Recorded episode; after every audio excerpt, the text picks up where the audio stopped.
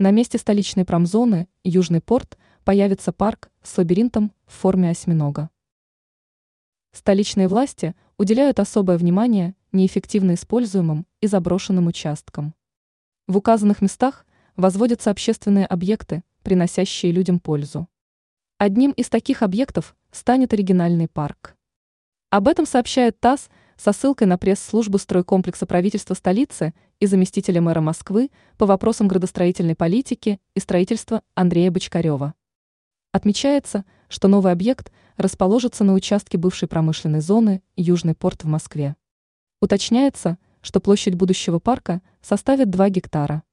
Он включит в себя лабиринт необычной формы, фонтаны, искусственную реку, водокачку. По словам Бочкарева, в парке появятся места для занятия воркаутом и семейного отдыха. Кроме того, парк станет любимым местом для детей, поскольку там возникнут игровые зоны, лабиринт в форме осьминога. Уточняется, что парк будет находиться по адресу улица Южнопортовая, ВЛ, 28, 28А. Ранее сообщалось о введении в использование дома в районе Марина Роща.